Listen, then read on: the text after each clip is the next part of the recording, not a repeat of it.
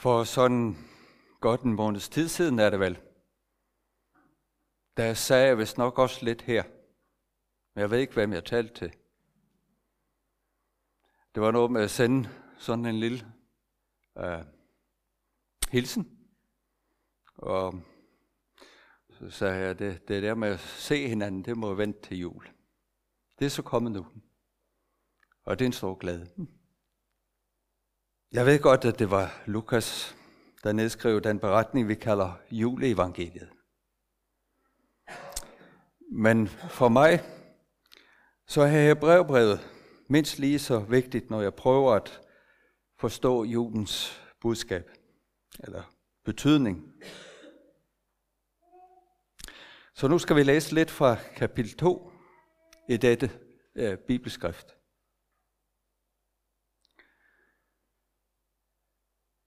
Jeg har sikkert bemærket, at det vrimler med engle i julen. De er der overalt.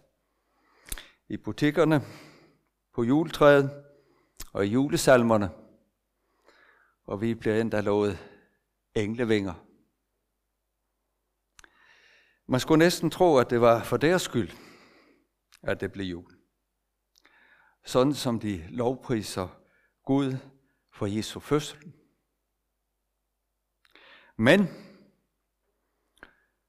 og nu læser jeg så fra Hebrævbrevet kapitel 2 om, hvorfor det i virkeligheden blev jul. Det var jo dog ikke engle, han tog sig af. Men det er Abrahams efterkommere, han tager sig af. Derfor måtte Guds søn i et og alt blive som sine brødre for over for Gud at blive en barmhjertig og trofast ypperste præst, der kunne zone folkets synder. For som den, der selv er blevet fristet og har lidt, kan han hjælpe dem, der fristes. Amen.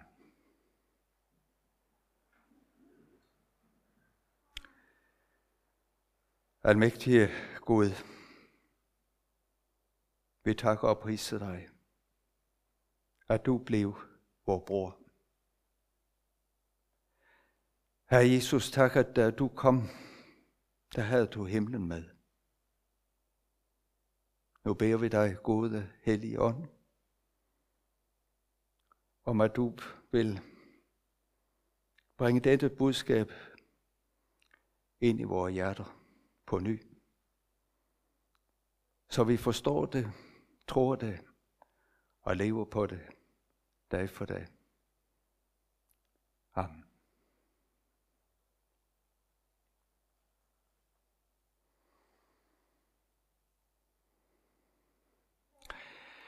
Jul er en øh, familiefest, for der er tale om en familiebegivenhed af dimensioner. En familieforøgelse med evighedsperspektiv. Gud blev vor bror. For det var jo ikke et barn som de andre, der blev født under himlen den nat.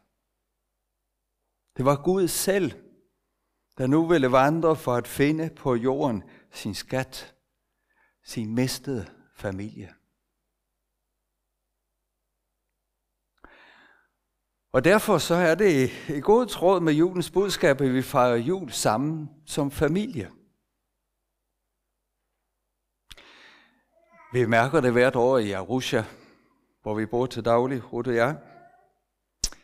Man skal helst være i god tid med sine ærner i byen, for de sidste par dage inden jul er det ikke til at komme frem for mennesker og deres biler. Wachaka, de skal nemlig hjem til jul. Og de har en tradition med, at de skal omkring Arusha og gøre juleindkøb, inden de kører de sidste kilometer til Kilimanjaro, hvor de stammer fra. Det er lidt ligesom, når der her i Danmark en dag lige op mod jul er pres på tog og landevejstrafikken, fordi jøderne skal hjem til jul. Og det giver da også festen her i huset en dejlig ekstra dimension, når nogle, der boede her som børn, dukker op langvejs fra, for at fejre jul sammen med jer andre, eller jer fastboende, må jeg vel sige. Selvom jeg næsten kan føle mig lidt fastboende selv, når jeg er her.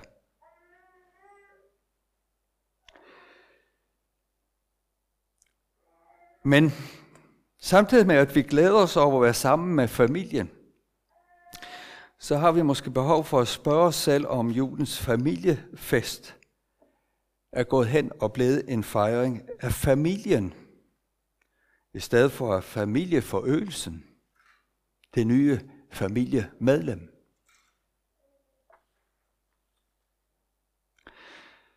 Julen har ikke altid været øh, tiden, hvor vi samles om traditionerne i familiens skød. En, der har undersøgt historien, forklarer, at det var borgerskabet, der i de første årtier af 1800-tallet begyndte at kæde familien og julen sammen. Og det er så fint, at julen i vore dage får os til at tænke på dem, vi elsker. Og han animerer os til at gøre noget ekstra for dem. Og derfor så slår en kunsthistoriker fast, at selvom den kristne tro skulle forsvinde, så vil julefejringen overleve. Så længe der er mennesker, som elsker deres børn, vil der også være jul, siger vedkommende. Og der er jo nok noget om det. Den form for familiejulefest er kristen jo ikke en om. Muslimerne for eksempel har bare flyttet deres familiehygge og gavefest til afslutningen af ramadanen.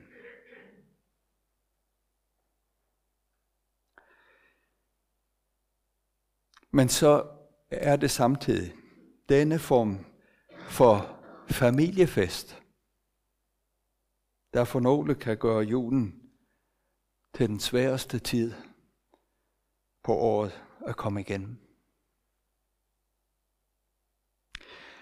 Nemlig når et elsket familiemedlem ikke er der længere. Når man ikke kan komme hjem til jul, fordi man er blevet forældreløs. Når selv den bedste julemiddag ikke kan hindre et hæftigt skænderi at ødelægge julefreden og afsløre, hvor splittet familien er. Eller når blikket forbliver tomt, og hjertet glædesløst, selvom alle juletraditioner er overholdt og gennemført til punkt og prikke.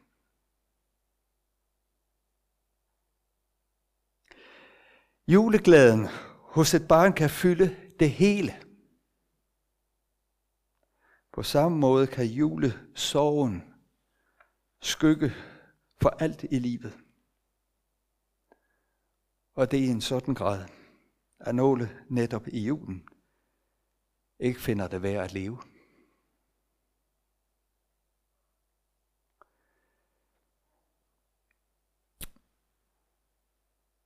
I den her fjernsynsudsendelse tidligere øh, på måneden med en masse julesang, var der også et genhør med den gennemgående sang i julekalenderen, øh, Jesus og Josefine. Og nogle af jer husker det nok. Da jeg hørte den sunget, var der et udtryk, der, der slog mig. Nemlig det her hjem, hjemløse hjertepine.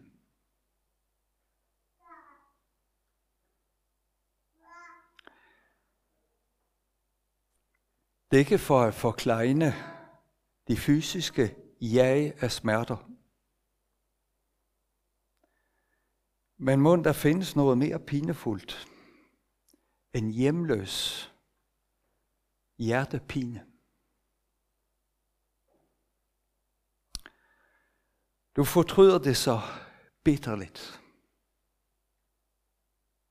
Men nu er det umuligt at gøre det ugjort. Dit hjerte er knust af sorg. Men du har ikke en eneste at dele den med. Der er intet sted, hvor du kan komme af med den. Din hjertepine er hjemløs.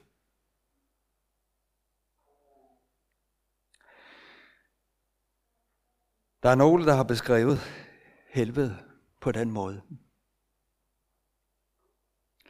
Bibelsk set er der mere at sige om dette uhyggelige pinested. Men det rammer helt sikkert noget grundlæggende ved følelsen af at være fortabt. Hjemløs. Uden en eneste at dele hjertepin med.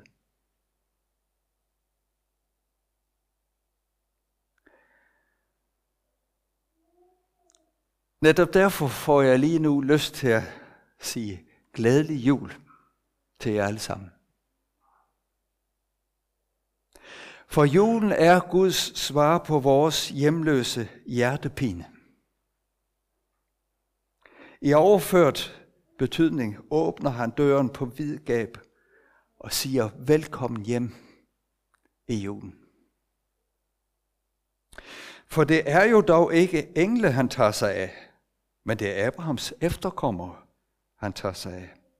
Derfor måtte Guds søn i et og alt blive som sine brødre, for over for Gud at blive en barmhjertig og trofast ypperste præst.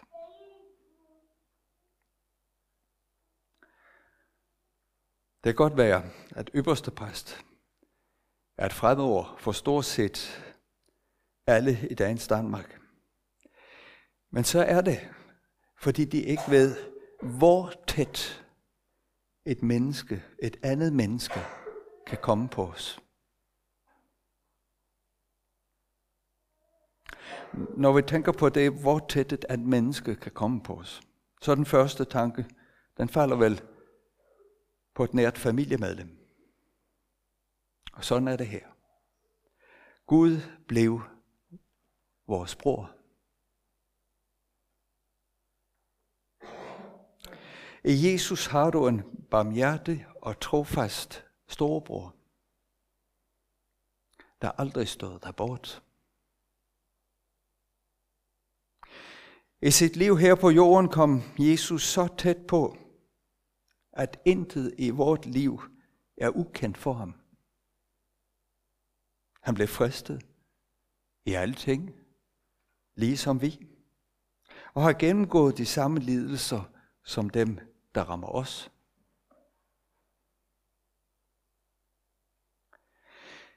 Men gennem sit livsforløb kom Jesus endnu tættere på. Som øverste præst blev han ikke alene i et og alt som os. Han blev det over for Gud, som vores mellemmand, som vores stedfortræder. Andre kan udvise medfølelse og solidaritet, men det Jesus gjorde, det er langt mere dybtgående. Han delte vores hjertepine så eftertrykkeligt, at den blev hans egen. Så det var vores sygdomme, han tog og vores lidelser, han bar. Han gik så helt og fuldt i vores sted, at han blev gennemboret for vores overtrædelser. Det var ikke hans egne, men vores sønder, han sonede.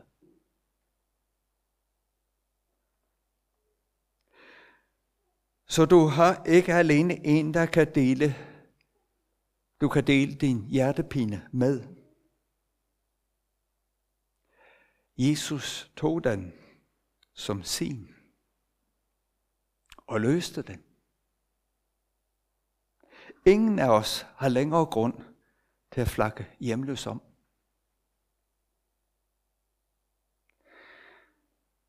Da Jesus natten inden sin død fortalte, at nu var tiden kommet til det, han selv kaldte sin bortgang, så gjorde han det helt tydeligt, at det var for vores skyld. Jeg går bort for at gøre en plads rede for jer.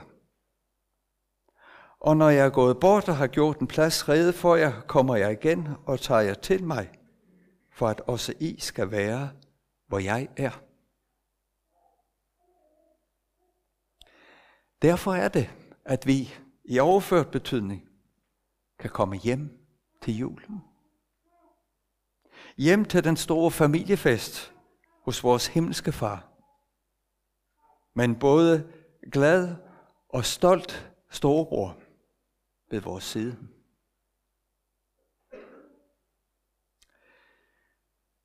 Vores hjertepine gør os ofte skamfulde. Men Jesus skammer sig bestemt ikke ved at være din bror. Tværtimod kan vi i afsnittet umiddelbart inden i Hebræerbrevet kapitel 2 læse, hvordan han står frem midt i blandt alle højlydt giver udtryk for sin glæde over alle, der er kommet hjem til jul. Stolt lovpriser han sin far. Her er jeg og de børn, du har givet mig. Hvem er de, det børn? Vi hørte til at begynde med, at det ikke er engle, men Abrahams efterkommere, han tager sig af. Er du en af Abrahams efterkommere? Helt sikkert ikke i biologisk forstand.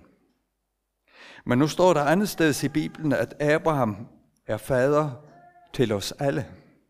Nemlig alle, der går i sporene af den tro, som Abraham havde. Abrahams efterkommer. Bliver du ved dåb og tro? Genfødt af Gud som hans barn og Jesu bror eller søster. Og det er så tydeligt i det, der står skrevet om Jesus her, at det står han inde for med sit eget liv. Ingen skal gøre hans brødre og søstre noget, for så får de vedkommende med ham at bestille. Det gælder djævlen og hans anklager. Guds søn blev kød og blod ligesom os, for at han ved sin død skulle gøre djævlen magtesløs. Det gælder døden.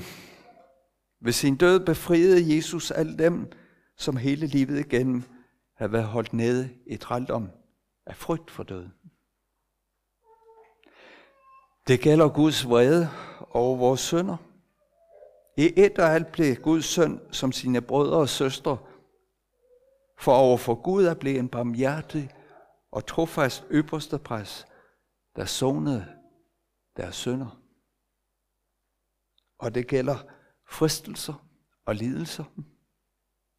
Han blev selv fristet og har lidt, så vil Jesus altid have en bror, der trofast bevarer os mod alt ondt, og barmhjertigt tager vores sygdomme og bærer vores lidelser. Lige nu, og indtil den helt store familiefest, kan begynde i Guds evige rige. Og med, se med alt det in mente, så kan vi ønske hinanden en glædelig jul i Jesu navn.